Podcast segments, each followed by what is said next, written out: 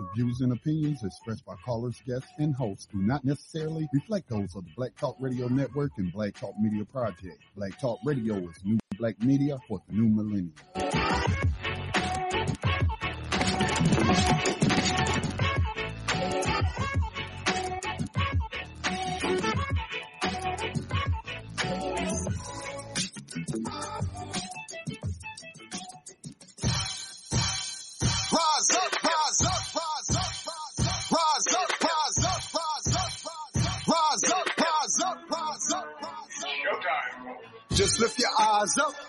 Your wise rise up. See the signs of the times. If it's time, rise up, rise up. When death and hell dwell among all God's people, when those we chose and trusted have become completely corrupted and inherently evil, when the feast that feeds you starves our father's children, when snuff porn and pedo forms begin to get top billing, rise up. When famine claims millions, when justice gives blind eyes to billions, when the Lord's anger is no longer feared, if his protection is gone and your enemies are near, if you've seen the seas spill over and the mountains shake, break and fall, if the moon ever turns blood red and you can't see the sun at all, rise up, rise.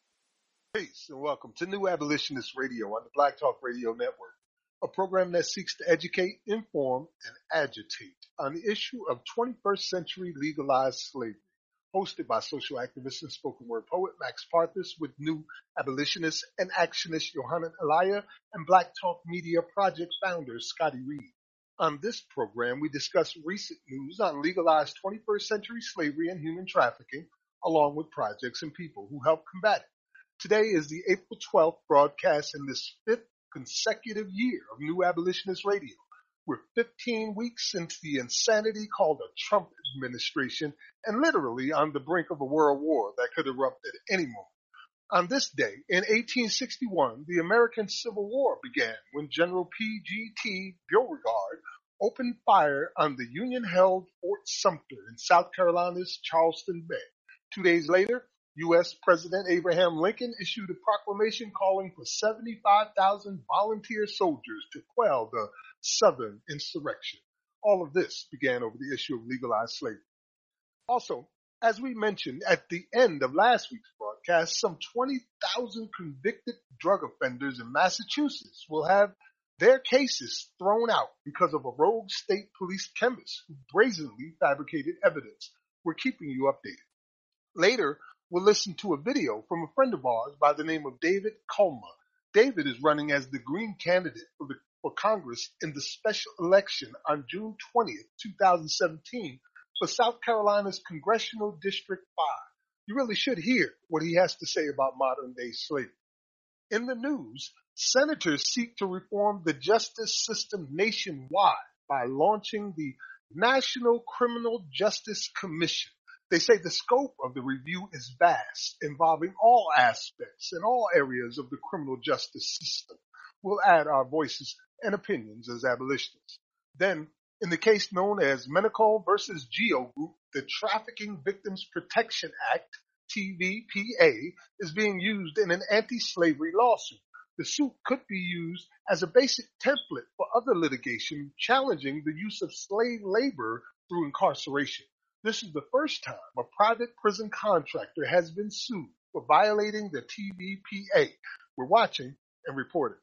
If time allows, we want you to hear a chilling message from the Lake County Sheriff Office Community Engagement Unit. You really should see the video as well. But if you didn't think we were in the Twilight Zone before, you will now. Tonight we begin a brand new segment called For Freedom's Sake, a history of rebellion. And it's pretty apt that we begin it on the anniversary of the Civil War beginning. This new For Freedom's Sake, a history of rebellion begins with the Stono Rebellion, the catalyst that spawned the Negro Act of 1740. A rider of the 21st century Underground Railroad is Roosevelt Glenn, who was convicted in a 1989 gang rape case and has been exonerated after serving 16 years in prison. Our abolitionist and profile this week will be provided by Scotty Reed. Time is short, so are tempers. So let's go. If you got a question or comment, you can call us toll free at 1-866-510-9025 And if you want to chat with others in our private chat room, you can log in at uberconference.com slash Black Talk Radio Network. Once again, I'm Max Parthas. What's happening, brother Scotty? Hey, what's going on, Max? Uh, what's going on, listeners? Good to be with you uh, tonight. Feeling a little bit under the weather with some sort of stomach virus from something I ate, but I'm gonna do my best to hang in there. Uh, hopefully we'll have Yohanan, uh, joining us shortly, uh, so he can pick up some of the, uh, my slack tonight. Word, man. Hopefully you feel better and, just a tip, never, never, never, ever, ever, ever eat sardines, ever, ever, period. But, uh, yeah, man. You know, we got an anniversary coming up too. We were just talking about, uh, amazing coincidences with it as well. June 13th, coming up in a couple months away, will be the fifth an- anniversary of New Abolitionist Radio. It's also the anniversary of the signing of the 14th Amendment, and it's the anniversary, as I mentioned earlier, Scotty, of Prismatic Dreams, which was founded in uh, 1999 and is one of the oldest and largest spoken word organizations in America. Yeah, that's that's um that's cool, man.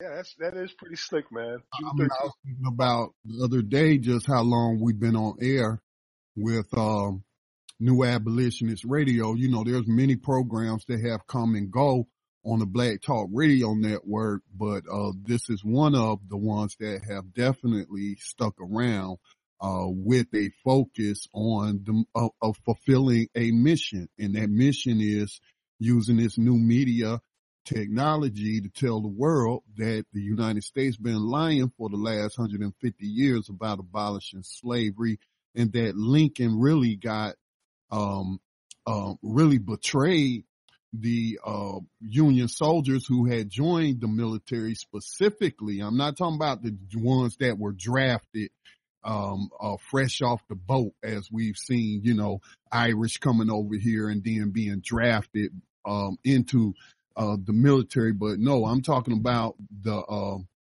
hundreds of thousands of formerly enslaved Africans uh, who had had uh, left the plantations and made their way north to join the the uh, Union Army, as well as the free blacks who uh, picked up um, the arms, seeing it as a chance to free their their uh, brothers and sisters in bondage. And awful inter- interestingly, you want to talk about coincidence? Uh, I got banned from Facebook today.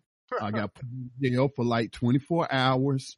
Uh, because a post I made had some language in it that they said violated their community guidelines. And in this, in this post, I was talking about the 13th Amendment and how Lincoln had betrayed those Union troops when he sat down with Confederates and allowed them some input in the writing the 13th Amendment. Uh, I mean, once I found that out, I was like, no wonder that loophole is in there. Of course it is. Of course it is. And so I felt like, you know, from military standpoint, me being former military, that that was actually high treason. Uh, you know, he's the, he was the commander in chief. I looked at that as high treason against every abolitionist soldier and and what you know uh, what do they do to treat to uh, people who commit acts of treason? Well, they execute them. And I said, you know, um, and I talked about him uh, being just like the rest of them racist crackers. So apparently they don't like the term. I, I, I suspect they didn't say, but racist crackers. Cause I can't imagine them taking issue with anything else, but people do take issue with this very program. So, but I'm, I lived in the South. I was born in the South. I didn't create the word cracker. And if some people is offended by that word, then I will point you to the First Amendment. But I also tell you, well, look up the definition. There are several definitions. The, the, um, the racist white male who was cracking the whip on his victims was called a cracker by some people. Uh, also, it's a, it's a Southern cultural designation um, not the rich, wealthy aristocracy, well, the, or the slave, uh, to, how you say that, uh, somebody made up that term and I like it, slave to crassity. Uh, anyway, um, you know, the anti, the antebellum, uh, landowners and what have you. Uh, no, not talking about them, talking about the poor crackers who were, who, uh, joined to give their lives to keep black folks in chains. So uh, apparently Facebook got a problem with the word cracker. I, I, I don't know what they took issue with, but I posted nothing but the truth. Lincoln was a racist. He said he didn't think, you know, if it was up to Lincoln, people like Max wouldn't even exist. So, you know, though I got banned, I got put in jail for 24 hours a day, but that's one of the reasons we created BTRcommunity.com, a new online social network for a new online black experience. Max, I'm sorry. I didn't mean to go on that rant. I understand, brother. Uh, I've been lucky. For some reason, I've never been suspended even for a day. And I've been on Facebook now for like eight years.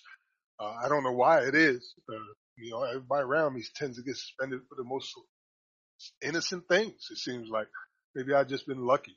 I don't know. Well, I don't see what I would, I, I, I expect to be. I'm, let me say this. I'm actually surprised. This, this is my first time being suspended, but I ain't complaining about it, you know, because, um, you know, I'm only on there as, um, a propagandist. And I openly admit I'm a propagandist, but I'm not propagandizing you with lies. I'm propagandizing the, uh, masses with truth. And so, uh, you know, the truth has always been attacked, uh, by the great deceivers and what have you, but it's their platform. Just like, you know, I built Black Talk Radio Network, BTRcommunity.com.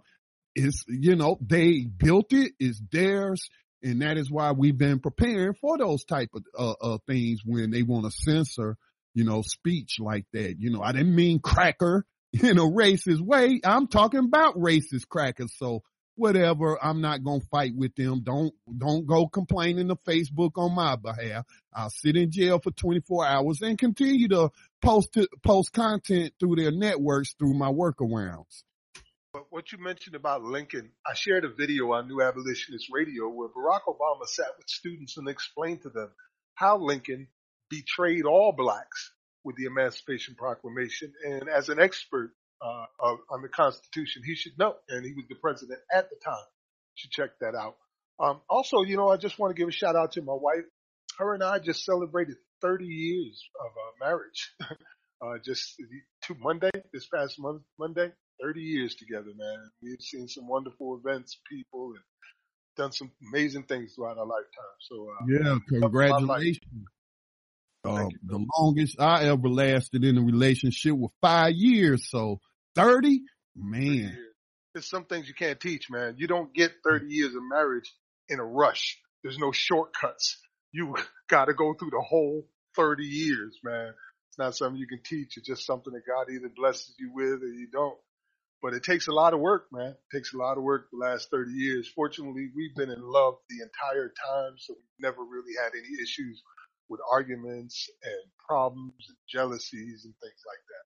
So it's been a beautiful road these 30 years, man. 30 years, raised 10 children, got 15 grandchildren. Four of those kids wasn't even ours. They just needed raising.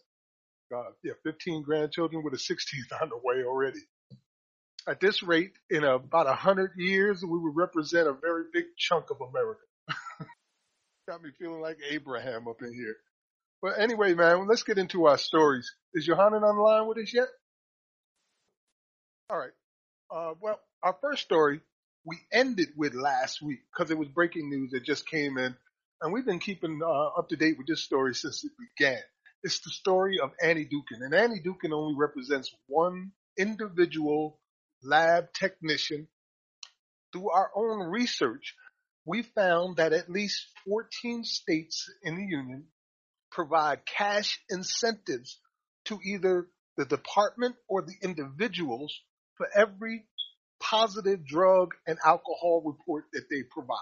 So there's an incentive to provide positive drug reports, regardless of whether or not the person is innocent or whatever. And this one woman was doing it for years. And as I said, she represents just one out of 14 states with entire lab uh, departments. And Annie Dookhan is out of Massachusetts. Uh, as we've told you so far, she was found out. She was tried. She was, she was arrested. She was tried. She was convicted. She spent less than two years in jail or in prison for what she did. She's walking free right now. And we've heard reports that say as many as 60,000 people were wrongly affected by her uh, her lab findings and submissions. 60,000 people. But here in this article from the Huffington Post, they mentioned about 20,000 convicted drug offenders cases will get thrown out thanks to this rogue chemist. So it's possible there's still a lot of people that are sitting up in jails and prisons or have had their lives destroyed by this woman who will never see their cases come to light. Uh, so I'm praying for you guys. Hopefully someone reaches out, finds a way to help you. And didn't you say she only got three years? She was out in less than two years, Scotty. Less than two years. Yeah. she did like 18 months. I wonder what's the combined number of years of her victims. Maybe in the thousands, over a thousand years, a whole damn century. Possibly. You're talking about up as many as 60,000 people. And, uh, here they got 20,000 of them that, you know, are dealing with, uh, prison cases. Uh, so, you know, convictable prison cases. So this is, yeah, that's a lot of time that she's responsible for that was stolen from people's lives. Uh, let me read some of this HuffPost story. It says, some 20,000 convicted drug offenders in Massachusetts will likely have their cases thrown out because of a rogue state police chemist who brazenly fabricated evidence. What we're told is somewhere between 500 and 1,000 cases, the ones they think are serious, will be kept. Carl Williams, staff attorney for the American Civil Liberties Union of Massachusetts, told the Huffington Post. Former chemist Annie Dookhan has been falsifying test results and tampering with evidence for nearly 10 years. Wow, dude. Like, You've been doing this for a decade. Hmm. Anyway, when she was fired in 2012 from her job at a Boston lab operated by the Department of Public Health, an investigation that year questioned the validity of her work. And in 2013, she pled guilty to multiple charges, including 17 counts of obstruction of justice and eight counts of tampering with evidence. Williams said Dookhan was involved in roughly 24,000 questionable drug cases involving about 20,000 defendants. The cases were prosecuted in the Bristol, Cape and Islands, Essex, Middlesex, Norfolk, Plymouth, and Suffolk districts. So if you've had a case that involved drug or alcohol in those districts, you should be calling your lawyers. The district attorney's offices have until April 18th to notify the Massachusetts Supreme Judicial Court which among the cases involving Dookhan can be realistically be retried. According to the Boston Globe, prosecutors have yet to comment on how many cases they plan to fight or to pursue. However, Middlesex County Assistant District Attorney Robert J. Bender at a recent meeting, meeting with Associate Justice Margaret Botsford of the State Supreme Judicial Court said the numbers are in line with Williams' account. Without putting numbers on it, it's in the ballpark that the court was looking for. Bender told Botsford on March 16th, according to the Boston Globe, hundreds of cases, not thousands of cases. But I'm not going to read the rest of this story. You see where it's going now. She got found out. They know how many people are involved, and now they're trying to reduce the number of people that they have to address. Because this is a lot of people with potential lawsuits, a lot of money that it could cost the entire system. So it's in their best interest not to set you free, to see you as a person that they don't even want to talk about it, who was just screwed over and let's forget about it. That's a lot of lawsuits, Scotty. Well, you know, Max, um, now multiply Annie Dookhans by 50. I, I, if I was a betting man, I put it, I, I would bet you that there are many Annie Dookhans because I can recall one here in North Carolina. He worked in the uh, state crime lab uh, believe his name was Dwayne Devers, um, if my memory serves me correctly. And this guy came out of college with a degree in zoology, and he w- ended up being the head of the forensic crime lab. And he wasn't just um, he wasn't dealing with drug tests or anything like that, but he would like find ketchup. One example they gave was that he um, tested something that they, the investigators thought was blood in a vehicle in a murder case. And it was ketchup.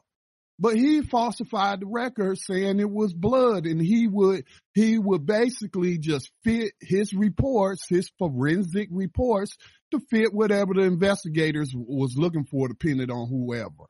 And, and I don't even think he ever was prosecuted or with the jail. I just can't recall right now. I know he's no longer the uh, SBI crime crime lab um, uh, head anymore.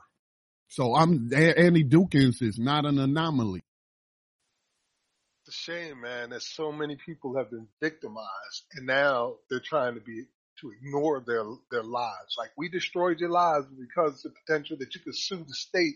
We're not going to really mess around with you. We're going to leave you in the dark and let you go ahead and serve this sentence out, which you never did anything uh, convicted. It's, it's amazing, man. We you, people wonder why freedom is at the top of the list for us as abolitionists. I mean, if we're not doing it for freedom and peace, then what are we doing it for? You know, you could talk justice reform all day long, but if nobody's getting out of their damn cells, it ain't reform. I mean, you ain't reforming nothing. You're just letting criminals walk away free. This is, I would rank as one of the top two story scandals that really shows you the heart of the corruption going on and shows you a microcosm example in a particular state of how this is all across America. The other one would be the kids for cash, where for a decade those rogue judges were literally selling children to a private prison by the name of Mericle. Max, and, Max, if I'm not mistaken, wasn't Annie Dookhan's and and we reported in other places as well the incentives that they have, like they get bonuses or something for coming up with positive results of yes, you know yeah. I, broke that down, I believe, in the beginning of this story, uh, you know, how the incentives are provided by the prisons, mind you, for positive results. It's just, it's amazing, Scotty. This is one of the top two. I say a third would be, put it in the top three would be the situation in Mississippi with the entire state prison system being corrupt and the head of the entire state's prison system, uh, Christopher Epps facing several hundred years in prison for what he's been doing. He's still turning state's evidence and still pointing out people, and it may reach as far up as the governor for all we know. But we've been keeping an eye on that case as well. Those three are really something you should know about because they really point home to how all of these different parts of the system come together to be modern slavery and trafficking. Max, if I may point out or give a shout out to the Free Alabama movement, I've been reading that the governor of Alabama has resigned um, after a plea agreement in a criminal case where it was involving the theft of funds or the mismanagement of campaign funds that he was directing to this woman that he was having an affair uh, with and and both of them being married.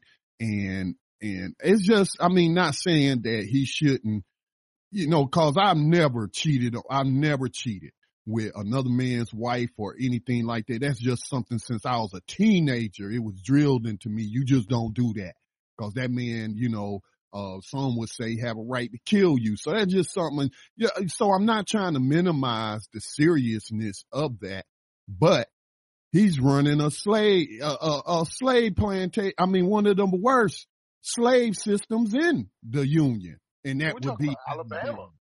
Yeah. And so he hasn't gotten in any trouble or forced to resign over the inhumane treatment of the uh, prisoners in Alabama. No, no, it's cause he cheated and that goes against our Christian values. But slavery, you know, slavery's in the Bible. And so, yeah, we, we cool with that. Yeah, this is Jeff Sessions' running buddy out there, uh, as a matter of fact. And we're talking about Alabama the place that was the last one to stop with convict leasing. And only then after 145 men, women, and children had been killed in a cave in who were basically innocent and had been picked up for things like, uh, uh, just, you know, sitting around without $2 in their pocket or being in the wrong town or an after hours in a white town, things like that. They were just basically rounding up blacks as servants and slaves in the mines. And that's when they stopped with, uh, convict leasing, allegedly at that time. But also, this governor is in the midst of a, I think it's $800 million negotiation for new prisons in Alabama. Meanwhile, Alabama is at 200% prison population, and the people are being hunted like rabbits over there to fill these damn prisons where, you know, we've seen the Free Alabama movement's exposure across the entire globe now, uh, that this is one of the worst prisons on earth to be in. So uh, there's a new video that came out that features the Free Alabama movement as well. We talked about it last week, coming out from Al Jazeera. Uh, you guys should check it out. I'll share the link as soon as I get a, hold of it. But yeah, uh, shout out to the Free Alabama movement. You guys are leading the way, making things happen. Indeed. Um, is Yohanan get a chance to be with us tonight yet? No? Okay. Well, in the meantime, what I want to do, Scotty, is I want to uh, play this video from David Kulma. And uh, while you get it all set up over there, uh, I'll give a little intro. Uh, David Kulma is a South Carolinian, and he's running as the Green Party candidate for Congress in a special election on June 20th, 2017. It's for the South Carolina Congressional District 5. Now, uh, David and I have talked in detail about modern day slavery and human trafficking. Shout out to Greg Jacoy who sent him my way. Suggested that he should talk to me. He was very interested in what's going on with the new abolitionist movement because it makes a lot of sense. I mean, it really makes more sense than anything else you're going to hear days. You know, the truth does make sense. And me and him had some, a long conversation and uh, broke down to him what I know as best as I could and also explained to him what we were looking for. And you know, we have been here at Black Talk Radio Network and particularly New Abolitionist Radio have been very influential in national politics uh, over these past five years. Everything from senators to uh, premier organizations to congressmen to mayors have been on this program or follow this program and have been adopting a lot of the ideals and perspectives of the slavery abolitionists. And it's had a big impact on the U.S. in general in the past five years. With that being said, Scotty, is it the video uh, queued up?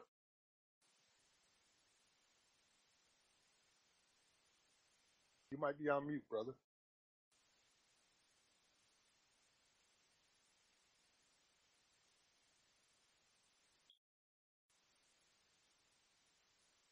All right.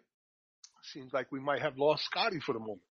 Well, in the meantime, uh, I'll continue to tell you a little about uh, what I know of David and, and. I'm sorry, Max. I'm here. I found it. I was just talking and I'm I had myself muted. Uh, the listeners could, but those in the conference room couldn't. But I do have the video ready. All right, no doubt. Well, with that being said, uh, this is the video from David Kulma. Last September, prisoners across Last September, prisoners across the United States went on strike. 24,000 prisoners I'm sorry, Max. I'm having problems with the control. Prisoners do this. What was their stated reason? They demand that we end slavery in the United States. We must end slavery in our prisons and repeal the exception clause from the 13th Amendment. I'm David Kulma and I approved this message because I wrote, shot, edited, and uploaded it myself for free. It's Saturday, April 8th, 2017. In 1865, the United States adopted the 13th Amendment to the Constitution. This amendment abolished slavery and involuntary servitude, thereby officially freeing the remaining enslaved population which had stood at nearly 4 million before the Civil War. But in 1888, Frederick Douglass, after visiting South Carolina and Georgia, gave a speech in Washington DC on Emancipation Day proclaiming that the Negro is the victim of a cunningly devised swindle one which paralyzes his energies, suppresses his ambition, and blasts all his hopes. And though he is nominally free, he is actually a slave. I here and now denounce his so-called emancipation as a stupendous fraud. A fraud upon him, a fraud upon the world. And in 2015, State Representative Joe Neal declared at an NAACP event in front of the South Carolina State House, slavery has not gone away. We criticize China for using prison labor to manufacture goods that are then sold cheaply on the world market. We are doing the same thing in South Carolina. So if we abolished slavery, how is it still happening in our prisons? The answer is in the 13th Amendment itself. It reads, neither slavery nor involuntary servitude except as a punishment for crime whereof the party shall have been duly convicted shall exist within the United States or any place subject to their jurisdiction. Did you catch it? We abolished slavery except as a punishment for crime. So we can and do enslave prisoners in this country. We must end slavery in our prisons and repeal the exception clause from the 13th Amendment. If you examine the prison industrial complex, you'll find the many ways in which we criminalize people in this country in order to create more prisoners so that we can profit off of their labor and their bodies. For example, a private prison company has a contract with Arizona guaranteeing that its three prisons in the state will always be 100% full. How do you keep a prison full of people in a time when crime rates are going down? It's easy.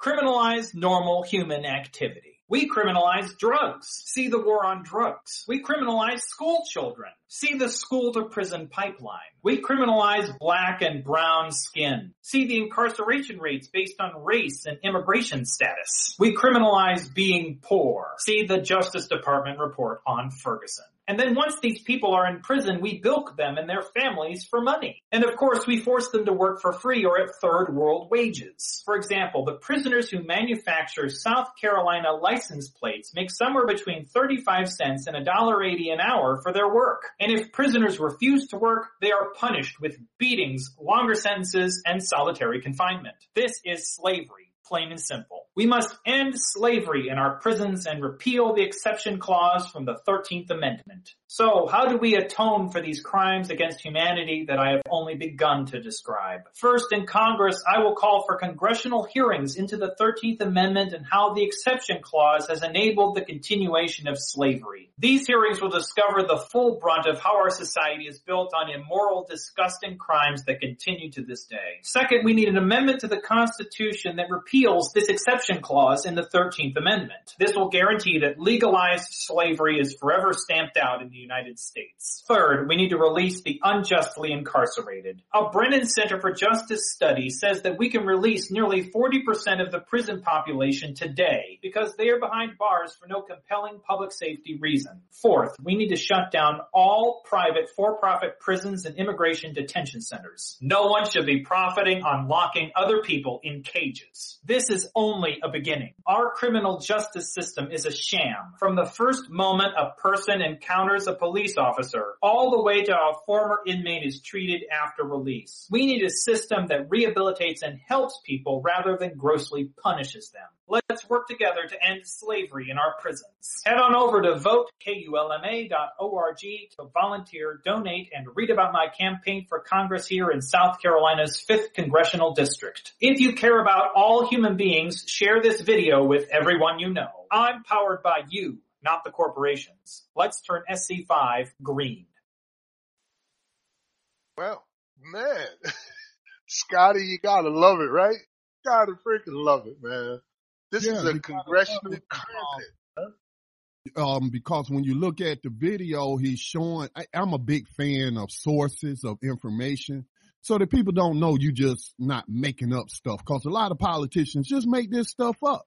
And I'm sure five years ago when we started New Abolitionist Radio, uh, we still, I mean, even to this day, we still have our skeptics.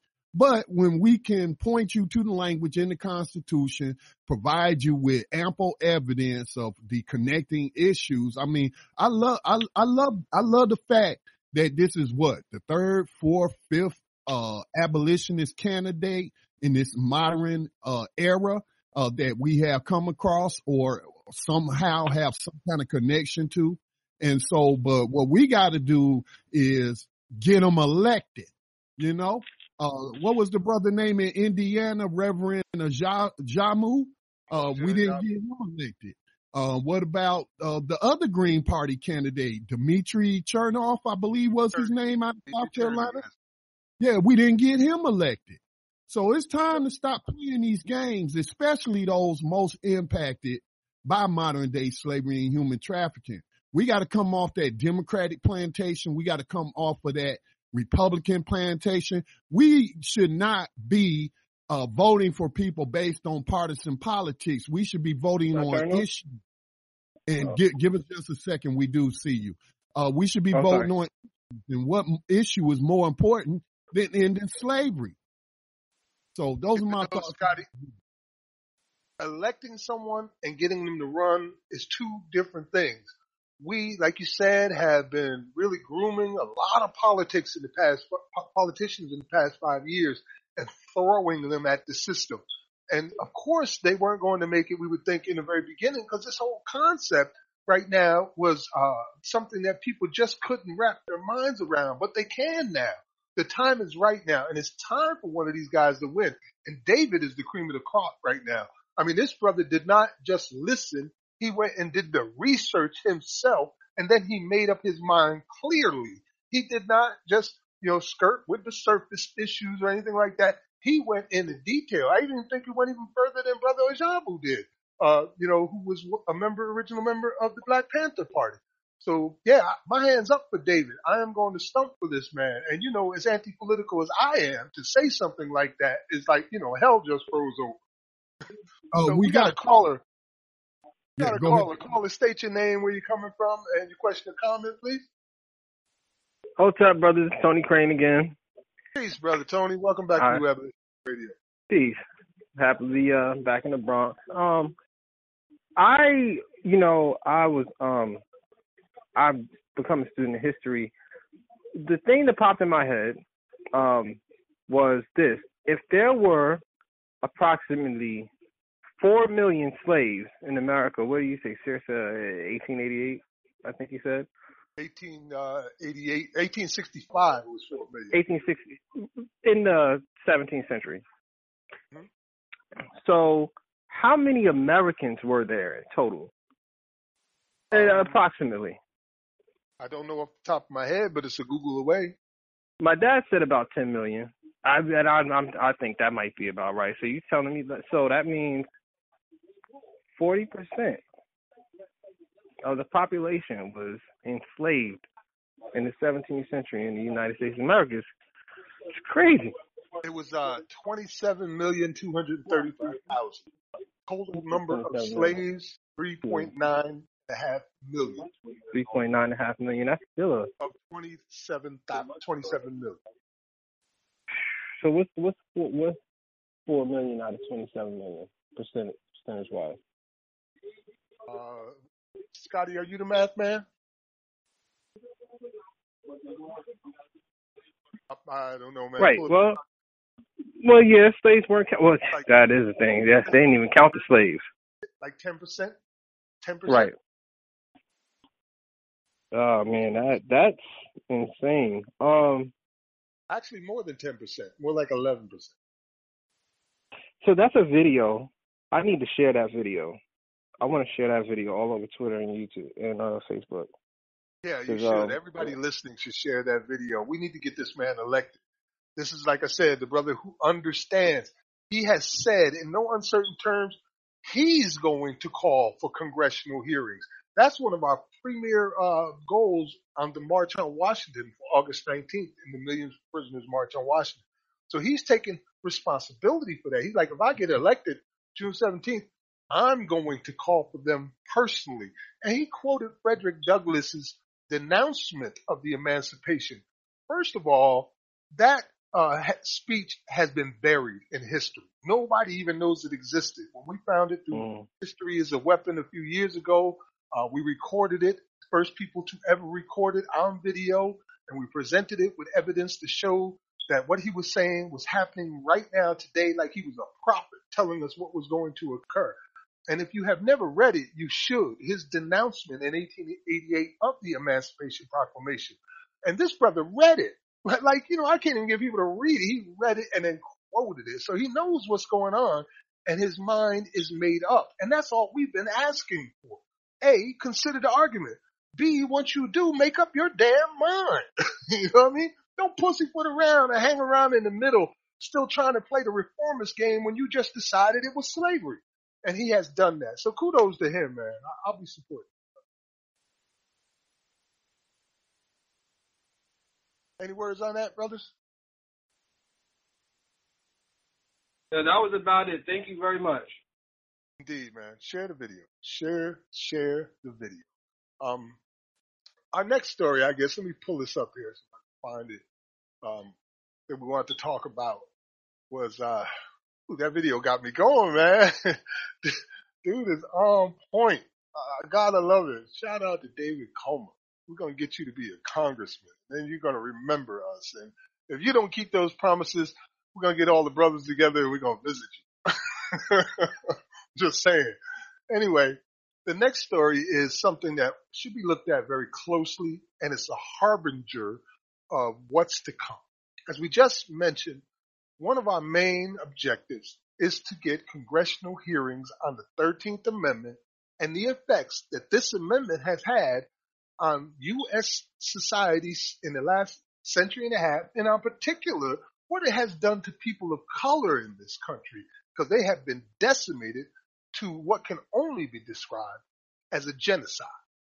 Well, now, with all of that going on, senators are getting together to seek some uh, justice system reform themselves, and they're launching a nation, nationwide campaign where they're going to examine every aspect of our criminal justice system. And they're calling this the National Criminal Justice Commission. See, all these, this is what I say, the stars are aligned. We're asking for congressional hearings for disclosure. We have a group forming now to examine all the aspects. We have all these studies and all this information that is easily available now that has never been known or seen before. So I would say that the S is about to hit the fan and it probably is going to begin on August 19th with the Millions for Prisoners March on Washington, D.C. If you are not supporting this, and if you're not planning on attending, then you suck. Period. I'm just saying. I'm just saying, you suck. Period. Um, so here's a story from the uh, Bloomberg and the MP Courier. A bipartisan group of U.S. senators introduced a bill Wednesday to create a national criminal justice commission which would work for 18 months to review every aspect of the nation's criminal justice system, from policing to prosecution to prisons, and then issue a set of proposed reforms for not only federal, but state and tribal systems as well. The legislation aims to accomplish what a similar commission on law enforcement and administration of justice did when it was created by Lyndon B. Johnson in 1965. That group produced more than 200 recommendations which had lasting impact on the justice system, such as calling for the creation of the 911 emergency call system, improving training for law enforcement, and establishing research organizations such as the Bureau of Justice Statistics. This bill is being introduced, introduced by Senators Gary Peterson, Peters of Michigan, Lindsey O'Graham of South Carolina, Lindsey Graham, wow, John Cornyn of Texas, and 17 co-sponsors as diverse as Republican Senators Orrin Hatch and Thad Cochran, and Democratic Senators Claire McCaskill and Kamala Harris. The proposed proposal also has the backing of numerous law enforcement and civil rights groups, such as the Fraternal Order of Police, the International Association of Chiefs of Police, the National Urban League, the NAACP, and the Leadership Conference on Civil and Human Rights. They have a quote here that says, too many Americans see growing challenges in our justice system, Peters said in a news release, ranging from overburdened courts and unsustainable incarceration costs to strained relationships between law enforcement and the communities they serve. He said he hoped the new commission would help reduce crime, improve public safety, and promote more equitable criminal justice practices. Both the Fraternal Order of Police and the International Association of Chiefs of Police have been calling for such a commission for years. The goal here, said Chuck Canterbury, the FOP president, is to improve not only policing in the U.S., but all our nation's criminal justice system as a whole. Now, there's a lot to this story, and I don't want to read it all to you here on New Abolitionist Radio. You got about 40% of it there just now. You can read the rest of it. I just want to talk with Scotty if possible, and anybody else that wants to join the conversation about some of the underlying involver, uh, involvements here, the people that are involved in this, uh, whether or not we can see this as something that's going to help us. If yes, then how? Or is it a whitewash where a bunch of people who have committed crimes against humanity have decided to come together and to find out where they should point fingers at other than themselves? And in the long run, even if they find that these are crimes against humanity, they in no way, shape, or form plan to hold anybody responsible. What do you think, Scotty? Well, as I was looking over the article myself, I have the same exact um, issues with the people who are involved. Lindsey Graham, uh, who else on there? John, is John McCain on there? I mean, these, well uh, what's that? Say you might as well be. Yeah. Considering the other names around there. Yeah, and then it's a bipartisan effort, and I wonder who's sponsoring this. Uh, I wonder. Look, uh, you got the Fraternal Order of Police and International Association of Chiefs of Police. See, this seems like a Lincoln move, and the reason, um, you know, Frederick Douglass denounced the Emancipation Proclamation, which we were just talking about earlier, and recognizing it as a stupendous fraud. Now we'll have to to in, to be uh, fair and objective of journalist and researcher, I have to see the bill itself before I make a, a you know, an indictment on it or recommendation on is it worth uh, putting any energy behind or not. So my concerns are the same as yours. Again, Fraternal Order of Police, International Association of Chiefs of Police, they're not going to do anything that they see would be a result of loss of overtime pay, loss or reduction of of of uh, due uh, union paying due members. I mean, excuse me, uh, union members who pay dues. You know, they don't want to see a downsizing of the police force. So again, this is your concerns are the same as mine about the uh, characters who are involved. I mean, I, it's some of these names they've been in there. I know since the 1990s and and some even longer. And, you know, we could check their records and see they've been in full support of the drug war. And ever since Attorney General Jeff Sessions has talked about bringing it back in those terms, bringing it back, ramping it up. And, and the statements that he's been making, I haven't heard any of these people in the public take him to task. Actually, I've seen none of these people even talking about it in the news media, period. This has the potential to do what they say they wanted to do. But here's the problem. Effectively, what they're doing is getting a bunch of people who are the problem together, trying to decide what the problem is and how they should solve the problem when they are the freaking problem. Hey, there man. no voice. A quick thought um, again, you can research this. This smacks of the Confederates being invited to write the 13th Amendment after the conclusion of the Civil War. No different. Well, I would say this is just the Confederates doing it. like this is, that's it. Everybody involved in here is the freaking problem. You got people like Kamala Harris who's talking about, you know, we can't stop this slave labor, fight forest fires with juveniles and prisoners 4,000 strong because it'll cost us a billion dollars. People like that with that type of mentality have all gotten together to decide what they're going to do about what they think the problem is. So shout out to my man Muhiyidin d'Baha Charleston from Black Lives Matter. I remember when he was saying recently, you can't represent people or try to solve a problem when you don't allow them a voice in the conversation. Where's the prisoners organizations in this conversation? Why are they not a part of this? Where's the prisoners' families organizations?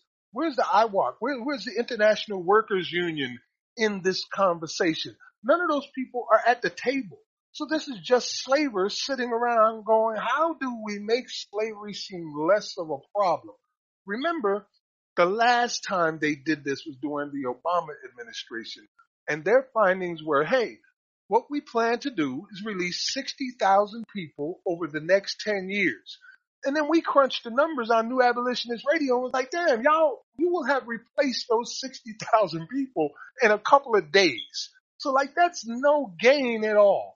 You're just making it sound good. 60,000 people, 10 years, they're going to have freedom. And, you know, kudos to the 60,000 people, but you're putting more people than that in prisons on a regular basis. There's almost three quarters of a million going through prisons every single year. So if you're releasing 60,000, but you don't stop the process of incarceration, then that's just a speed bump along the way with some people getting their freedom. I see that here. It's very uh, one-sided argument, which means that I have a one-sided goal. Max, we do have Yohanan joining us. Oh, what's up, brother? Yohanan, you're just in time, man. I was hoping to be able to get your input on this particular letter. And also shout out to Otis Griffin who reminded us about this because we meant to talk about this thing before but never had the opportunity. Peace, peace. Good to be here, brothers. Sorry, I'm getting in on just what seemed like the second hour only this week, but uh, it's good to be here all the same. We all made it through the week with all the trials and whatnot to get back. So definitely good to be here. I didn't really catch enough of the story. I just signed on to to really be able to comment on it. I hear what you're saying as far as the numbers of people that's being let out and kind of the farce that that turns out to be when you when we know that the uh, the number of those going right back in is is so much higher, and that's something we've covered with you know all of the Obama uh, vac- uh sentences vacated and, and truncated and the differences that he made in, in sentencing and people going home and all these different things. We talked about that over the last several years that at the same, same time he was getting the press for letting people out, he was using Eric Holder and the Justice Department to turn around and prosecute and uh, make sure that people served the entire sentences. So, uh, I mean, I, I'm, I'm not at all surprised, just continue to be disappointed by you know, the symbolism that people eat up as reality and the reality that people ignore is, is, irre- is uh, irrelevant. It's, it's going nowhere. Going nowhere, man. Um, you know, if you got a bunch of rich people together at a conference and their conversation was, how do we help the poor? And in that building, there was not a poor face to be found that would be a problem, right? Because like you're not really representing the people you're talking about, and that's where I see us here with this uh, justice reform system, where you got the police uh, fraternity fraternal order of police and commissioners and prosecutors all coming together to talk about how they're going to fix things that they're doing wrong. Right. you know. Right. I don't see Neil Franklin, uh, who represents law enforcement against prohibition, a coalition of retired uh, former slave catchers, just trying to keep it real, guys. No, uh, hey, hey, you should be offended. Uh, but Neil Franklin admitted that he uh, fell for it and that he did harm to his own community. I'm paraphrasing, but that's what was the gist. You can see the YouTube video as he was at a conference thinking Philly, Philly or Baltimore, but I would want him in that room. Neil Franklin, again, law enforcement against prohibition, a bunch of, of retired judges, former guards, defense attorneys, prosecutors, all who have been talking about ending the drug war. Um, again, these sort of groups, uh, that, that, and you, some of them are 501c3s like LEAP is. Um, they're not getting invited. They're not getting invited. They're not in the room. They wasn't in that room with Jeff Sessions and all of the state attorney generals where he talked about ramping up the drug war and, and not going soft on people and, and, and saying how he didn't believe that cannabis had any medicinal uses. So you're right. Hey, hey, if you're having a poverty, uh, conference or confab, then where are the, those who represent the, uh, poor, the homeless? Where are their advocates? So yeah I think this is a whitewash, Scotty. I think that they see the writing on the wall. They see that the future holds our own version here in the United States of Nuremberg trials, where we start holding people accountable for their crimes against humanity. And they're trying to misdirect, cover up, or whitewash their own crimes. There's a story just came out recently, as a matter of fact, and we won't be able to get into the details of it, but we have posted on New Abolitionist Radio titled how we misunderstand mass incarceration. It's long and it's insightful. And in there, they literally point to prosecutors as a premier example of the biggest problem in the United States where these, uh, this group of people, the prosecutorial pool, which represents, is represented through a 95% white prosecutorial pool and 83% white men who have completely demolished the Sixth Amendment and have come to the point now where 95% of all cases end in a plea bargain, which demolishes the Sixth Amendment. And they're one of the driving forces behind mass incarceration. They lack apathy. Uh, they, they're just doing it now for career advancements so they can say, I've got a 98% or 100% conviction rate. They don't care about hum, human beings, the law, justice, or anything like that at all. Their only purpose is to be this huge assembly line cog ushering people into this prison system. And if people ever started calling for their rights of a trial, it would break the whole damn system down. So check that out on New Abolitionist Radio. And you know, I had a conversation too this time last last year on uh, with Janice Graham's show, uh, our our common ground, and I talked there with Matthew Fogg, who was the former chief. Uh, get it what his title was, but uh, let me write it. See right here. Matthew Fogg is the former chief deputy U.S. Marshal and special DEA agent whistleblower. And him and I and Janice had a conversation and he came out and told the truth. He was like, yo, one day I woke up and felt like a slave catcher. Like that's what I was doing. And he started telling the stories publicly on what they were demanding of him as a slave catcher. And with one conversation, that brother became an abolitionist because all the pieces fit together. He's in the heart of it. He knows what's going on. And all we had to, I had to do was come on and point out a few things by asking questions. And before the end of that, he was an abolitionist and running for mayor in Maryland. He was one of the uh, my first, what I would consider prominent guests when I first got into broadcasting nine years ago. Matthew Fogg, when I first launched on Blog Talk Radio, I remember that's how I became introduced to law enforcement against prohibition, like Yohanan pointed out, that Matthew Fogg is a member. Yes, sir. Yeah. So shout out to Matthew Fogg. We need more men like him out there willing to tell the truth. We've heard it so many times and people just don't get it. The officers, the people themselves who do it every day are telling you what they're doing, but their voices won't be included in those recommendations, I'm sure. Well, today we have a new segment that we're going to start out about 10 to 15 minutes or so too looking forward to that. I think the time is right for people to start remembering their past in a way. Uh, but there was a video that I wanted to finally, since we got a few minutes extra time, I wanted to give people a chance to hear these words. But before we do that, we're going to take a break. And uh, you're listening to New Abolitionist Radio here on the Black Talk Radio Network with Max Parthas, Yohanan Alaya, and Scott. Be right back after these messages.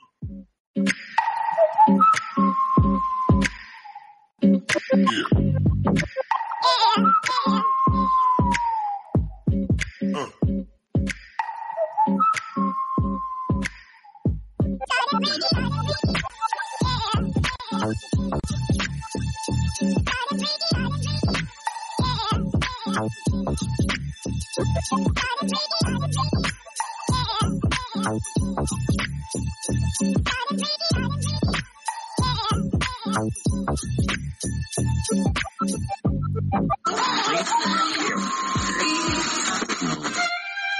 I'm not a writer. Okay.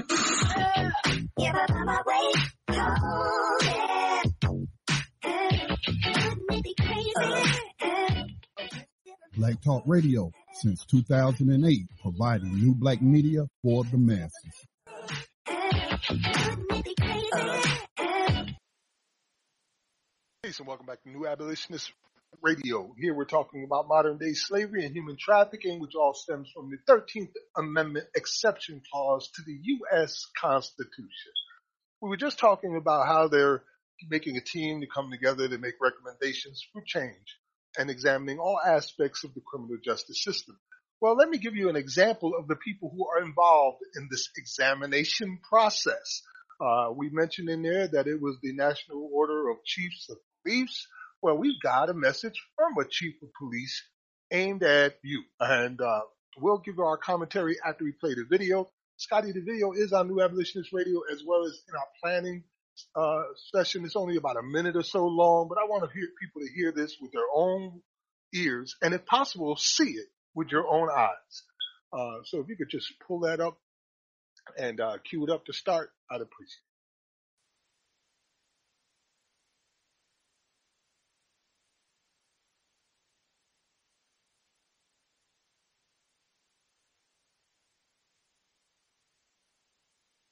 it. Just uh, for those just tuning in, this is going to be a message from the Lake County Sheriff's Office Community Engagement Unit. And if you're only listening to it, the imagery uh, you'll see uh, you're missing is with these five, four gentlemen standing next to the chief of police, dressed up like they're in ISIS face masks and sunglasses and full metal gear, the you know big stars on their chests and the, uh, guns at their hips, and they just look like terrorists to me, and they sound like terrorists too. Scotty, you got it ready? I'm Lake County Sheriff Peyton Grinnell. Over the last month or so, I've had several phone calls from citizens in this county concerned about the number of overdoses related to heroin. I want our citizens to know that I am aware of this serious issue. I am asking our residents to please call and let us know if you know of a location that this poison is being pushed out to our streets. You can remain anonymous. To the dealers that are pushing this poison, I have a message for you. We're coming for you. As a matter of fact, our undercover agents have already bought heroin from many of you. We are simply awaiting the arrest warrants to be finalized. So, to the dealers, I say, enjoy looking over your shoulder, constantly wondering if today's the day. We come for you. Enjoy trying to sleep tonight, wondering if tonight's the night our SWAT team blows your front door off the hinges. We are coming for you. If our agents can show the nexus between you, the pusher of poison, and the person that overdoses and dies, we will charge you with murder. We are coming for you. Run. You heard it right there with your own ears. ISIS dressed up like ISIS at least. Chief police telling you how they're going to come and murder, death, kill you, break down your doors, and if they can find a connection, your Um, ass belongs to them. Uh, you, sh- yes, He did not say break down. Let's be accurate. He said blow off. blow off like they did Korryn Gaines. That type of blow off, like they did with Aiyana Stanley Jones' family. That kind of blow off. If you have not, you really should see one of the trilogy of films that connects this all together. It's called Do Not Resist. It shows you exactly what they do with these SWAT teams and their so-called agents finding the information connecting you. You could end up dead and never have done anything. Sometimes they just do it for the cash. And you know what really struck me as profound, Scotty, is the words that they were using about these drug dealers that they would never dare say to Big Pharma. Big Pharma is just as guilty as anybody else. You know, here's a story from Castle Medical, and I'm just going to read this little quote. It says, tragically, OxyContin abuse does not, does a lot more than land people in a hospital or in jail. It doesn't take much time to overdose on OxyContin, and without immediate attention, it can lead to death. Of the 15,000 American deaths caused by prescription painkillers each year, a number higher than the deaths caused by illegal substances, approximately 1,000 are attributed to OxyContin. So you got these legal substances causing far more deaths than the illegal ones. But these punk BIs are standing there telling you about how they're going to break in this citizen's house if they just find a slight connection and then treat you like murder, death, kill victims where you could get shot in the face from six years old and up. You know, man. Crazy, man. Um, you meant you mentioned the doctors, but what about the CIA? See, and and then when you say something like that, people automatically try to um uh uh make you look like you're wearing a tinfoil hat or something. When all the documentation, the historical documentation, the admissions by Congress after certain hearings, like COINTELPRO, um, uh, I mean, what about the CIA? We all know about Gary Webb's work or should know about Gary Webb's work. And we know Rick, Freeway Ricky Ross, the real one, not the former, uh, plantation, uh, guard, uh, the fake rapper. Uh, but the real Freeway Ricky Ross told you where he was getting his dope from, from his connects through the CIA for all this cheap cocaine. And uh, where do you think this heroin is coming from? It's coming straight from the fields of Afghanistan where it Fox News has it on record and, and, and, you know, are over there with a video camera showing U.S. troops guarding the field and a captain in the army telling you that's U.S. policy there. That's the U.S. or, or the military's policy there is to let these uh, farmers grow these poppy fields because that's the only way they can make money. Well, guess what? That's the only way some people in the United States can make money. Let's just keep it real. Is by selling drugs when they can't get jobs. People go into survival mode. It's not a question of morality. It's a question of reality you know so so uh throw the cia in there is are they going to be fighting each other you know i know the cia and the pentagon train their troop they're different uh proxies in syria and, and at one time they were fighting each other and they had to work that out uh, uh, but you know, are, are we going to see that kind of uh, war here in the United States? I mean, all of this stuff is documented. I don't expect everybody to know it because everybody doesn't subscribe and follow the news like I do. But I, I tell you, man, it's all a hypocrisy. And I know he's not considering uh, those sources. So I'm not trying to hear it. First of all, I feel like I, I, I think this is sort of like the pro-choice argument over abortion. My body, my decision. If I'm an adult, then that's between me. You know, how come I can't get no cannabis prescribed from my doctor? Well, of course, in many states, that's now become reality. But Jeff Sessions again talking about even rolling that back in yet. You know, we haven't heard of any raids in those states that have legalized yet, but it could be coming down the pipe. Yohanan, I mean, it's, I don't know. It's difficult not to start dropping curse words, man, honestly, because it's just the propaganda of it, the intimidation tactics, and it has nothing to do with, with what the actual policy is, number one. So to bring up the opi- opioid uh, addictions and, and speak on the heroin situation specifically, I mean, they know that they're not talking about the white middle class white lower middle class, white poor, white rich. They're not talking about those people. They're basically doing a, a, a standoff, a show off in ninja gear, trying to intimidate the same people that they've been terrorizing and hyper policing and rounding up and wrangling and killing in the street, beating, raping, stealing from. I mean, we just talked about the uh, civil asset forfeiture that's brought in over $4 billion and uh, out of that, 3.2 billion of it had nothing to do with any person even being able to be charged for a crime. So when I see, you know, this basically looks to me like a KKK yeah. com- uh, com- commercial where instead of wearing white hoods and white robes, they just put on their other outfits and put on black ski masks and, and black goggles and black SWAT outfits and big gold stars on their chest, which is the exact same gold star that their great grandfathers wore when they were slave catching. So, I mean, the revenue agents, the tax, the tax collectors, the highway robbers, the slave catchers. This is, this is all I see. I don't see anything that says to me, this is the, they want to tell you when they get caught doing some wrong, when they kill somebody, when they kill a child, a Niana Jones, when they kill a, a 92 year old grandmother, a Pearlie Golden, kick in the front door, go in and shoot the old lady sitting in the recliner and say, Oh, we served a warrant at the wrong house. You know, and then the taxpayers pay a million two, million four to, to buy it off, to buy the piece. Then they say, we're going to do more training. We're going to do more sensitivity training, more community interaction. We're going to engage the people instead of always being seen as the adversary. We're going to work with these communities and blah, blah, blah, blah, blah. But this is the shit you see them do of their own free will.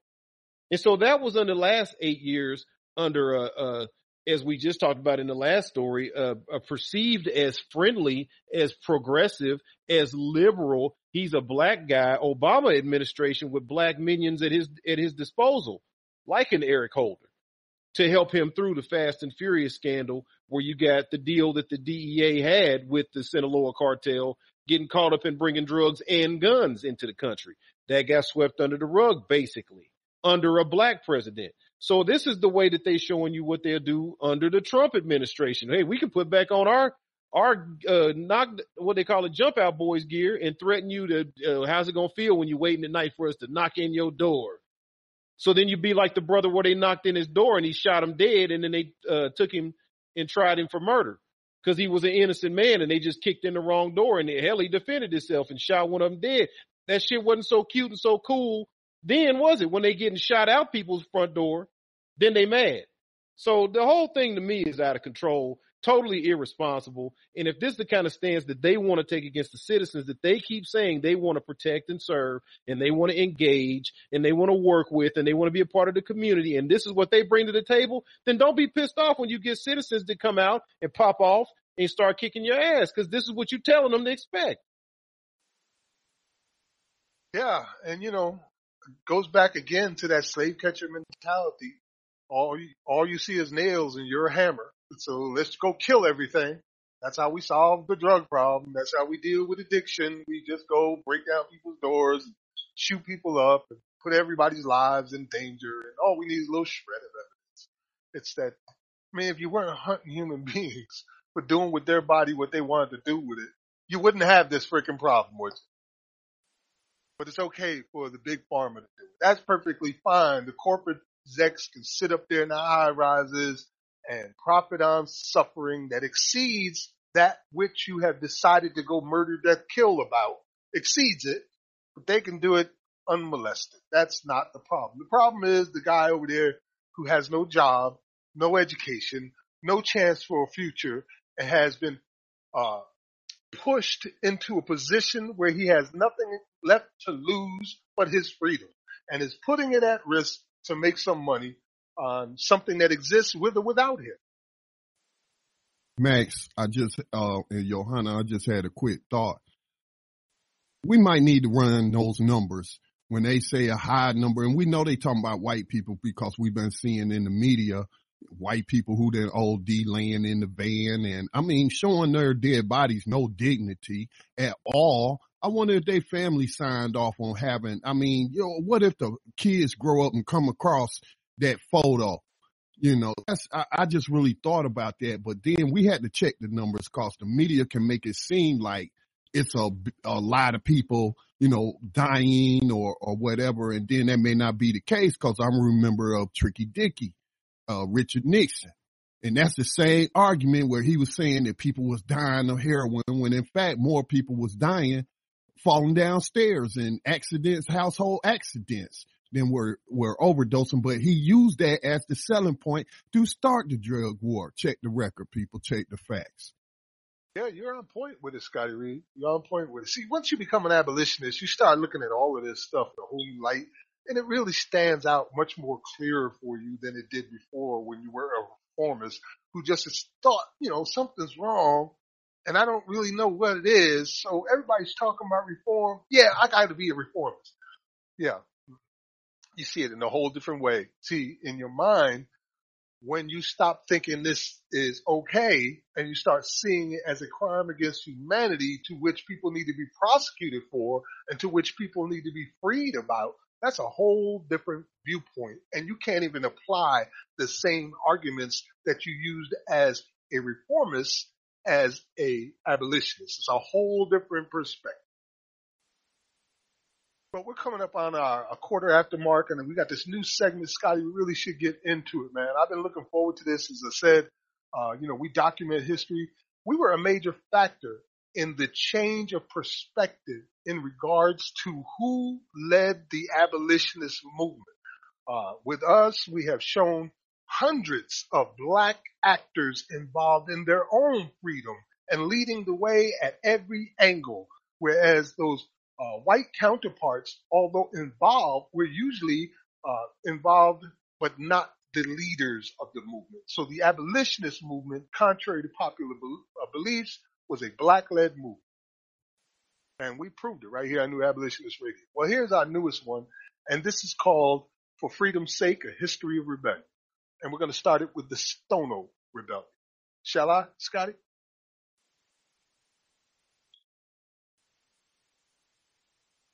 I'll take that as a yes. All right. I'm sorry, Max. I'm again still having audio issues and I'm actually passing audio from two different computers. Uh, so without getting into all of what I'm dealing with, um, what are you asking me to, we need an audio file to play? Uh, well, if you want one, that would be nice. Uh, I was asking if I should begin this new segment now, or unless you want Oh, to add something else. Yes, yes, Okay, of yeah, course. if you have an audio file and you want to play it, I mean, this is something brand new, and it is the anniversary of the Civil War. It began I'll see today. if I can find. I, I'll see if while you started, and I'll see if I can find a short clip on YouTube. All right, sounds good, brother. All right, new segment from New Abolitionist Radio for freedom's sake: a history of rebellion. Stono Rebellion, 1739. The Stono Rebellion was the largest slave revolt ever staged in the 13 colonies. On Sunday, September 9, 1739, a day free of labor, with about 20 slaves under the leadership of a man named Jemmy, provided whites with a painful lesson on the African desire for liberty.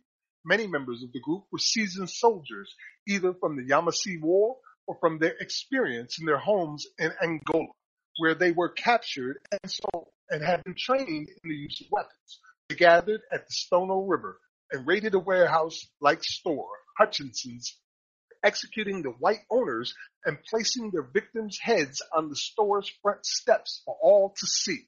They moved on to other houses in the area, killing the occupants and burning the structures, marching through the colony towards St. Augustine, Florida, where under Spanish law they would be free. As the march proceeded, not all slaves joined the insurrection. In fact, some hang, hung back and actually helped hide their masters. But many were drawn to it, and the insurrectionists soon numbered around 100. They paraded down King's Highway, according to sources, carrying banners and shouting liberty, Lukongo in their native Kikongo, a word that would have expressed the English ideals embodied in liberty and perhaps salvation. The slaves fought off for more than a week before the colonists rallied and killed most of the rebels, although some very likely reached Fort Mose. Even after colonial forces crushed the Stono uprisings, outbreaks occurred, including the very next year when South Carolina executed at least 50 additional rebel slaves. After the Stono Rebellion, rebellion, South Carolina authorities moved to reduce provocations for rebellion. Masters, for example, were penalized for imposing excessive work or brutal punishments of slaves, and a school was started so that slaves could learn Christian doctrine. In a colony that already had more blacks than whites, the assembly also imposed a prohibitive duty on the importation of new slaves from Africa and the West Indies. Authorities also tightened control over the enslaved. The assembly enacted a new law requiring a ratio of one white for every 10 blacks on any plantation and passed the Negro Act of 1740, which prohibited enslaved people from growing their food, assembling in groups, earning money they rather than their owners could return, or learning to read. And here at New Abolitionist Radio, we remember the Stono Rebellion.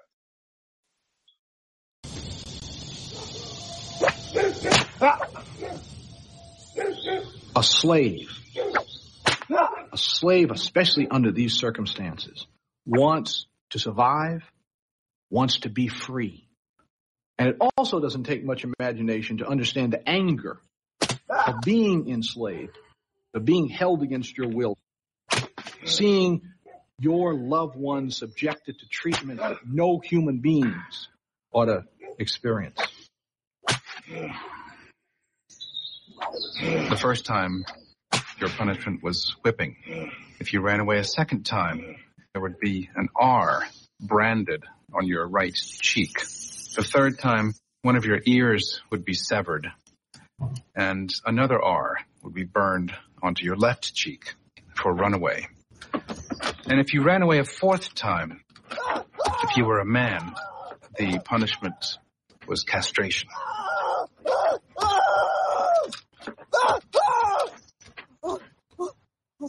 Oh, oh.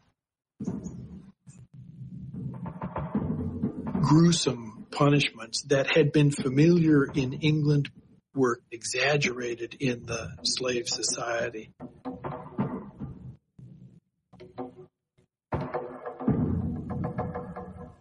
The planter had to calculate that I can punish this person even if they die.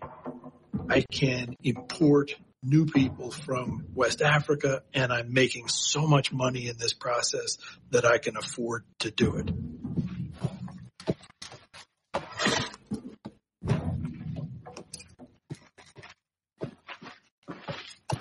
The inhumane treatment says a lot that indeed they're resisting their enslavement, that like any other human being whose rights and, and opportunities are being taken away, that they, they're going to resist and fight back. Burning down barns was something that occurred regularly and increased during harvest time when the workload was heaviest.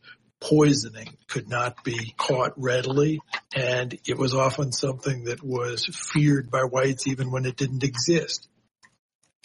One symptom of their fear was that there was a law that white men had to carry guns when they went to church. Sunday was the only day off for enslaved people. And so people, the white folks feared that the uprising, if it ever came, would happen on Sunday when all the whites were gathered in church. Therefore, the white men were required to carry their guns to church. It was on a Saturday night, September 1739. It was a work crew Many of them are Angolans, including a man named Jemmy who becomes the leader.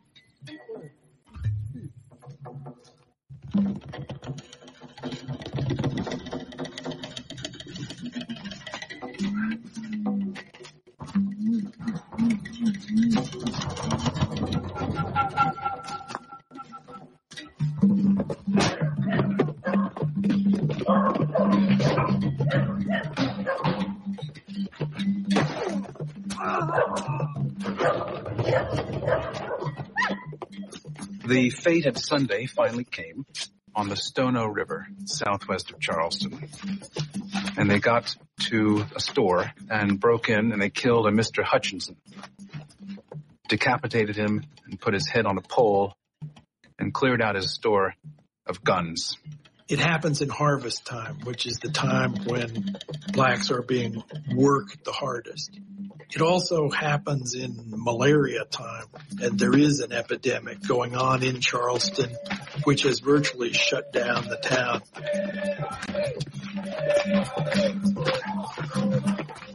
They must have realized that they couldn't possibly take over the area and drive out the, the Europeans.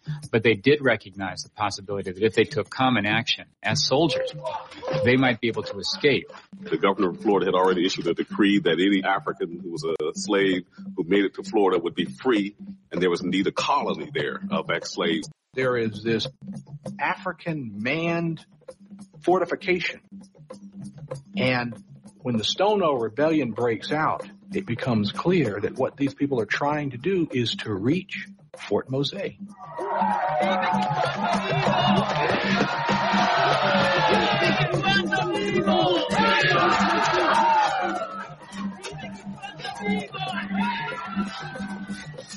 People begin to join them. They burn successive plantations, kill some of the white people living there, uh, draw some of the blacks with them. Others are afraid to join in and refuse to go. But unfortunately for them, they meet the lieutenant governor riding north.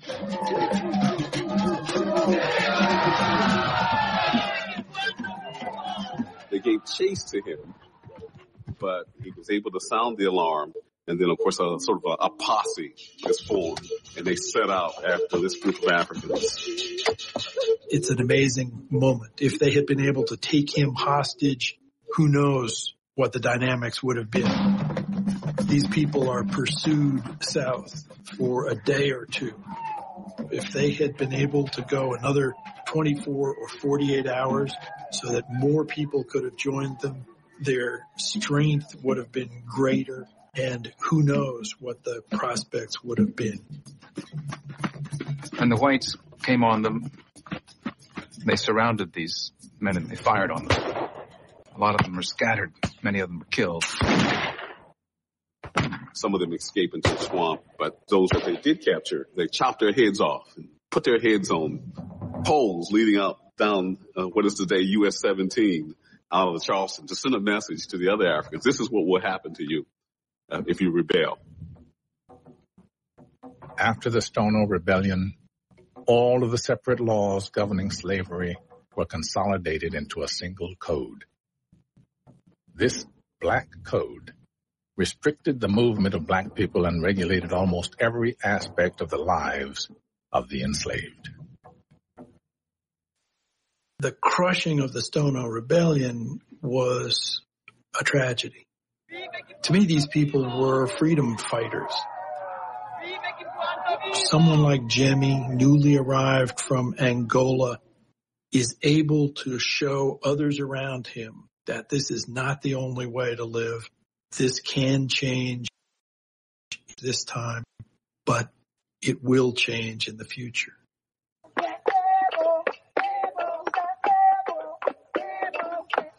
Under the most inhumane conditions that you can possibly imagine, people were able to maintain their human dignity. It gives you some insight into the resilience of the human spirit. That it is possible for human beings to make the decision, I will not be defeated.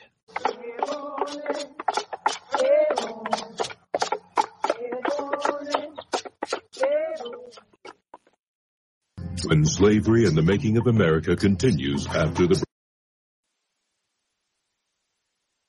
All right, there you go. Uh, salute the Stono Rebellion. I I think my my version was better than theirs, though. but no doubt, man, that's the launch of our new segment. Um, Stono Rebellion began what we know as the Black Codes, and what we know as the Black Codes have been repeated in 2017's era, where we see it with the stop and frisk and uh, the profile. Yeah, I was about to say that black codes, uh, different periods, cause some people call the Jim Crow laws black codes. Um, but I, my research shows the first black codes was in the 1600s in the Virginia colony, which also restricted the rights of, of black people, free black people whose history, uh, they love to hide. And, but, you know, going to the Stono Rebellion, as they said, stated, they were trying to reach, um, those, uh, Seminoles. Cause there was an alliance. Look up, I think his name is John Horse, who was a African and how they, um, excuse me, were, um, adopted into these Indian tribes and they took on that way of life. Well, really they were forced to live in the swamps, but man, how they battled Andrew Jackson, you know, to a standstill. Andrew Jackson, that's another reason why they love him, you know, cause he, cause, um, he even disobeyed orders to pursue people, um, later. They did the same thing and had, uh, went to Florida. So, I mean, it's important to study history and to know history, but if they were just able to organize a little bit better, or like they said, had just been able to catch that lieutenant governor, who knows, man, and then picked up, and then when you hear the numbers like how they outnumbered the colonists back then, you know, I was like, wow, fear is a very powerful tool. Fear and propaganda is very powerful tool where if every victim of slavery back then and their allies had all just said, you know what? Um, we drawn this land, this uh, line in the land and if slavery ends today by any means necessary. Wow. You know, it could, the history could have turned out different, but we study history, uh, to find out where things went wrong so we can plan for the future. Indeed, brother, indeed. Uh, we're students of history here, we try to uh, help you to understand history as well, uh, the listener, to understand the history of what we've been through, results, and all the stuff we've had to endure. And for those that are interested, the slave codes in their entirety are posted on New Abolitionist Radio, the, uh, what was called the Negro Act of 1740. Well, we're coming up on our next segment, and uh, hopefully I can get Yohanan to do it for us tonight. Uh, I know he doesn't pre- prefer this particular segment, and I understand why. I think we all do, but it is one that needs to be told. It is both empowering and victorious uh, to a certain degree when you understand that these are people who have gained freedom, who have been railroaded into our prison systems, spending anything from a few years to 40 some odd years of their lives behind bars, innocent the entire time. So uh, we have our rider of the 21st Century Underground Railroad this week, who is Roosevelt Glenn. And he was convicted for 89 rape case, which he has been exonerated for after serving 16 years in prison. Yohanan?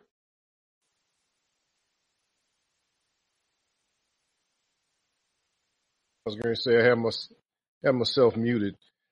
Yeah, I don't mind doing the segments. I mean, it's just we all know what it is the the bull that creates these situations, and I think just as frustrated with the system, and uh, you know, the, the the literally just that the system. It's a system. It's not one off situations. It's not randoms or outliers or just this strange anomaly that occurred. I mean, it's the system.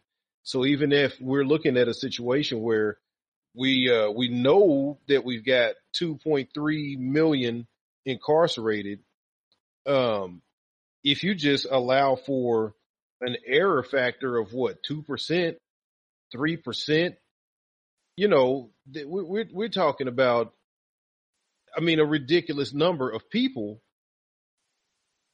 that I just see too much apathy. I just see too much going on elsewise in the community. And when I hear people, you know, want to focus on African philosophy and we want to talk about the great teachers and our our linear thinking inspired by European dogma and paradigm of the duality of the all this shit up in the moon, stars, skies, and purple shoes, horseshoes, and whatever the hell. But you cannot get people to engage over this type of a situation. So that's really what be my frustration. I mean, uh, the stories are, are pissed me off, of course, and it is what it is. And I'm just glad for these people that they get out and we could talk about it and all of that. But I'm just trying to figure out why black folks like to, to travel the, the stars and talk about all this theory of the philosophy of the ancient Kemeticisms of the man. You could get snatched today and it'd be nothing we can do to help you no more than we could help these people that's finally getting out.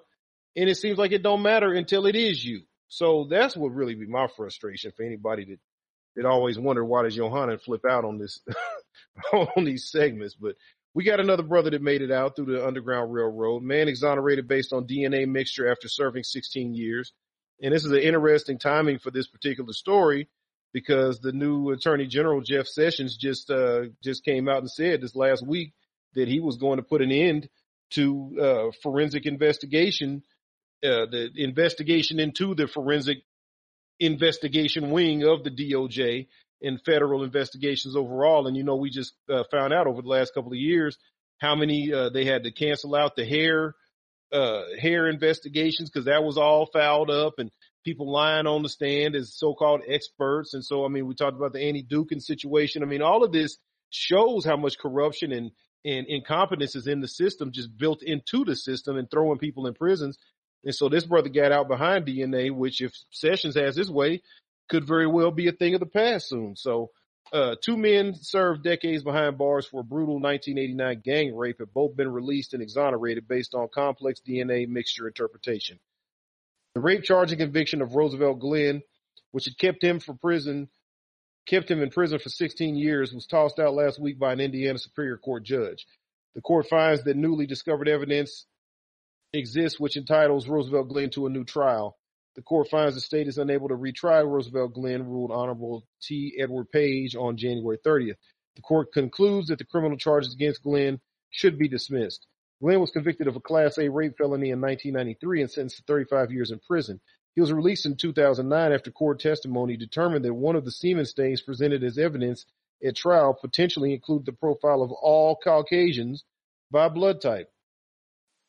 Glenn and co-defendant Daryl Pinkins had been convicted of the brutal gang rape partly on their on hair evidence and since disproven serology methods.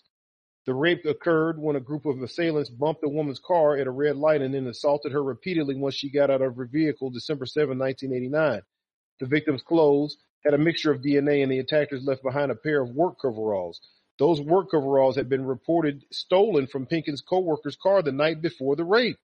The first trial for Pinkins and Glenn ended in a mistrial in 1990. based on, on DNA evidence that excluded them as contributors to the mixture. Serology at the second trial, including blood types and other biomarkers, led to their conviction, said Greg Hampikian, Hampikian, a professor of biology and criminal justice at Boise State University, in an interview last year with Forensic Magazine. Pinkins, who was sentenced to 65 years in prison, and Glenn main, maintained their innocence behind bars. Professor Francis Watson at the Indiana University McKinney, uh, McKinney Law School Wrongful Conviction Clinic started investigating the case and conviction in 1999, and Hampikian joined the effort in 2006. Probabilistic genotyping and the newest method of DNA mixture analysis made the breakthrough in the case, Hampikian said. TrueAllele, a big data analysis of complex mis- mixed matches of genetic material, was consulted in 2014. The software made by the Pittsburgh-based Cybergenetics relate, resulted in five unidentified genotypes, none of which matched the three defendants who had initially been arrested for the gang rape. It was tragic that failed DNA methods ignored the evidence, inflicting so much needless suffering on these men and their families for so many years, said Mark Perlin, the creator of TrueAllele. So much more can be done with DNA to find the truth. Pickens was released in uh, April 25th, 2016. No other arrests have been made in the 1899 in the 1989 rape. It's a horror story that these men were convicted in the first place, Hampikian said. The DNA test ordered by the state in 1990 should have ended it before there was a trial.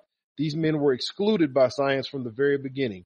And I might just add that whoever actually did it has still been on the streets as far as we know. So salute to this brother for making it, making his way back out. Uh, that's a long road. 16 years he served as a wrong man and then also to his friend. So Roosevelt Glenn, uh, is out now, and then also is uh, his partner who also served. Uh, he was let out in 2016. So welcome back to the world. Salute. Welcome to freedom, brother. Welcome to freedom. Whew. Man, yeah, man. These stories are necessary. People need to know. They need to know that what just what's happening in these courts. The five percent you do get a trial is a railroad usually. Uh, yeah. What did Bryan Stevenson said, and I hate to misquote him, but basically said they treat you better if you're guilty and rich than if you're innocent and poor. I would like to um, just make a request to our listening audience. If you know how to put alerts out, like for the type of news or um, items or topics that you are interested and want to get notification, but do one for jury nullification which are in this country has its roots again on the Underground Railroad, where people were refusing to convict people on the under on the uh, charges related to the Fugitive Slave Act. Okay, but yet, um, even though it's five percent, like Max said, they when they go to trial, we still have people voting them guilty. So again, you know, we got a lot of work to do in educating people on how to use jury nullification. Don't try to get out the jury pool. Try to get in the jury pool. And then if you may be the lone abolitionist in that jury box. And when they come up for a non-violent victimless crime, which can cover drugs and what they call the sex industry, again, if we're going to talk about pro-choice and people can have abortions because it's their bodies and it's between them and their doctors, well, again, I don't mean to sound facetious, but it should be between these people, it, uh, up to them what they put into to their bodies. So it's, again, it's not a question of morality; it's a question of reality. You don't have the right to tell other people. So stop again repeating that slogan or that propaganda that we live in one of the freest countries on the face of the planet. That is untrue. How can that be true when you have the world's largest um, prison slave population. See, the United States is just so full of contradictions. I see people, hear people say that about the Bible, but it is really true about real U.S. history and that what they teach in school and push out through their propaganda airwaves and platforms. So They're at the uh, same time, the uh, most successful nation and the biggest failure. right, right.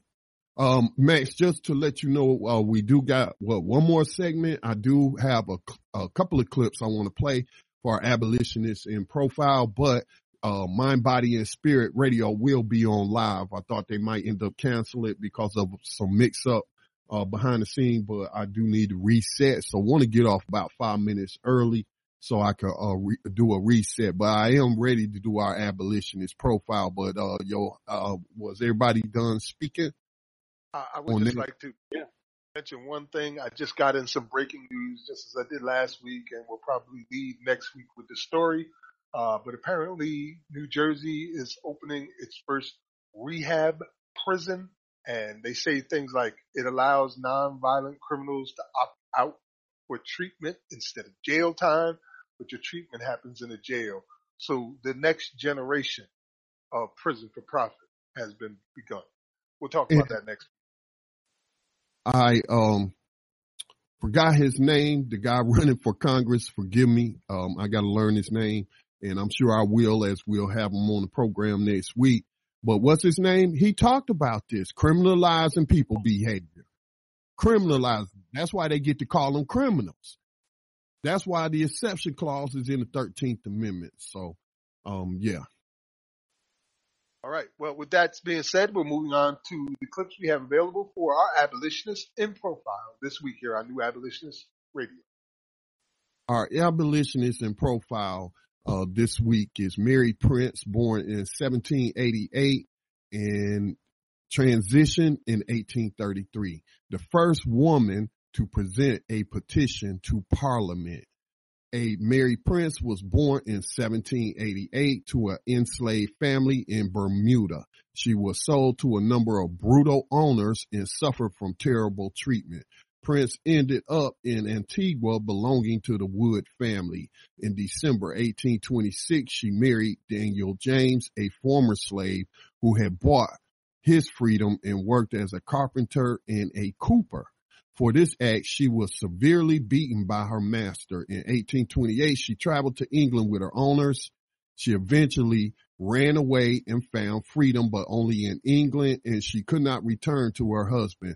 Mary campaigned against slavery, working alongside the Anti-Slavery Society and taking employment with Thomas Pringle, an abolitionist writer and secretary of the Anti-Slavery Society. She became the first woman to present an anti-slavery petition to parliament and the first black woman to write and publish an autobiography.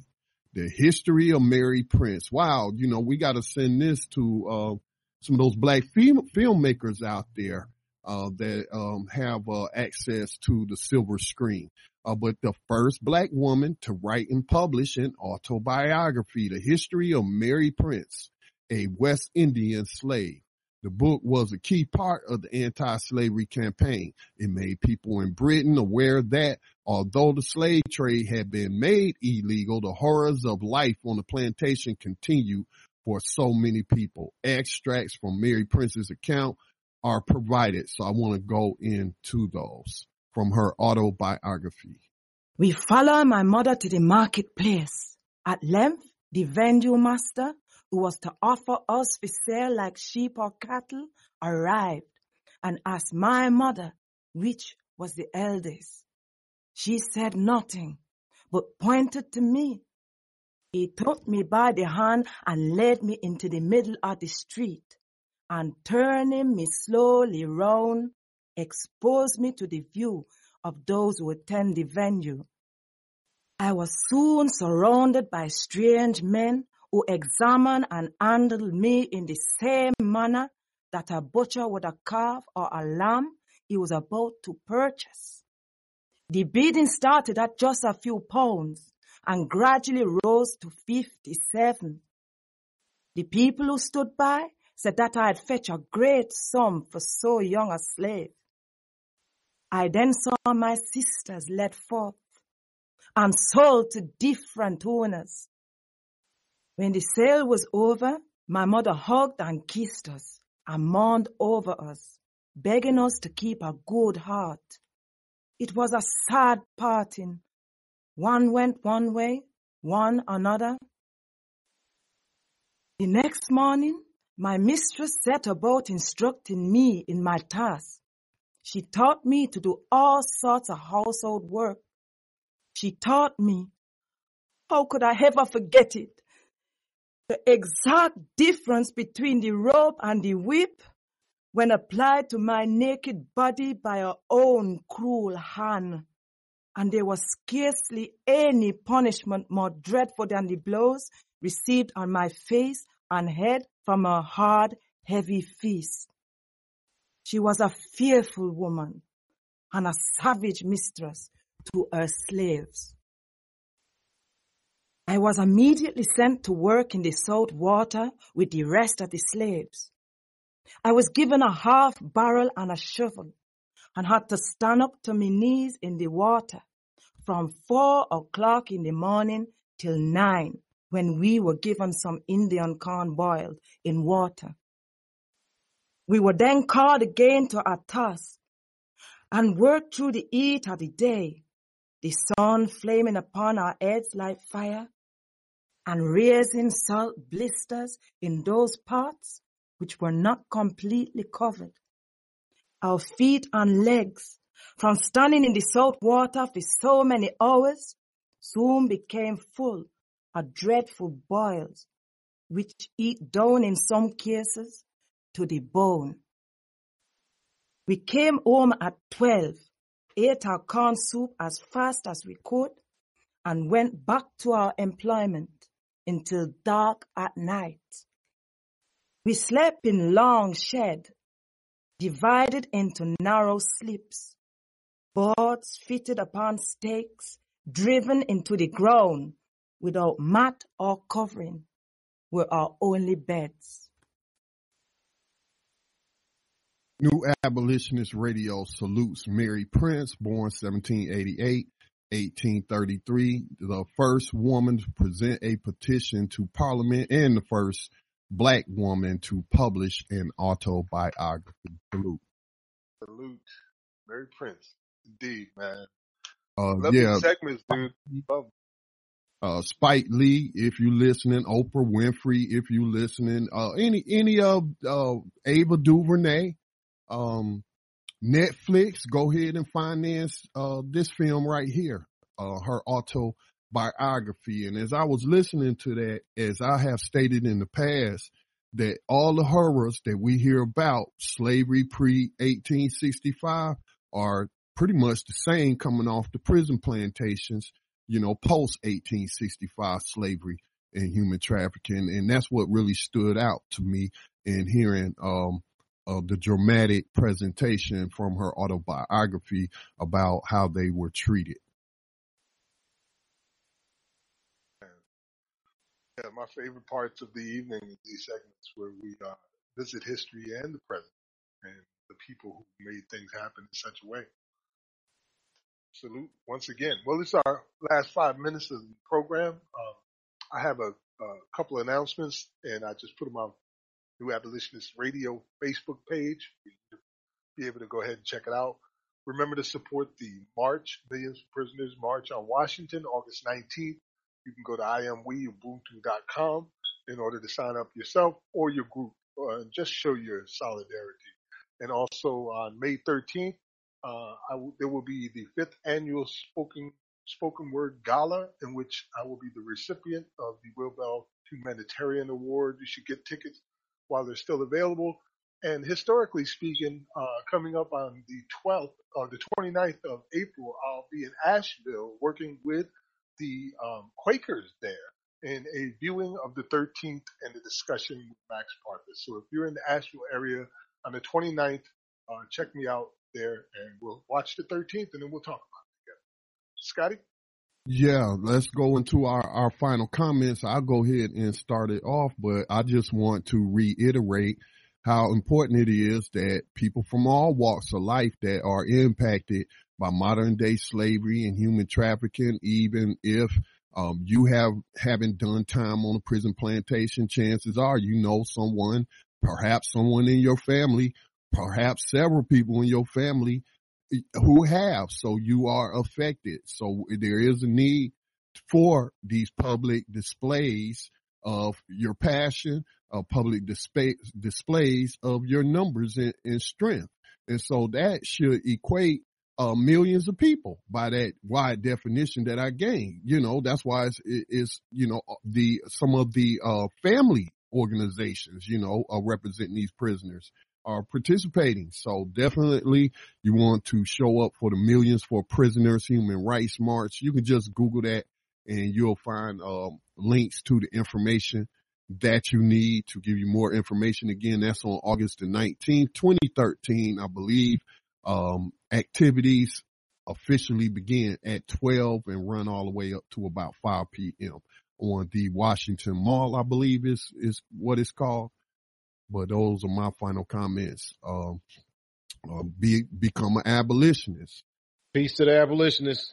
Death to the oppressors. Sweet and simple, man. Uh, I guess I'll say it the same way. Uh, I'll quote Dennis Waitley since it's National Poetry Month.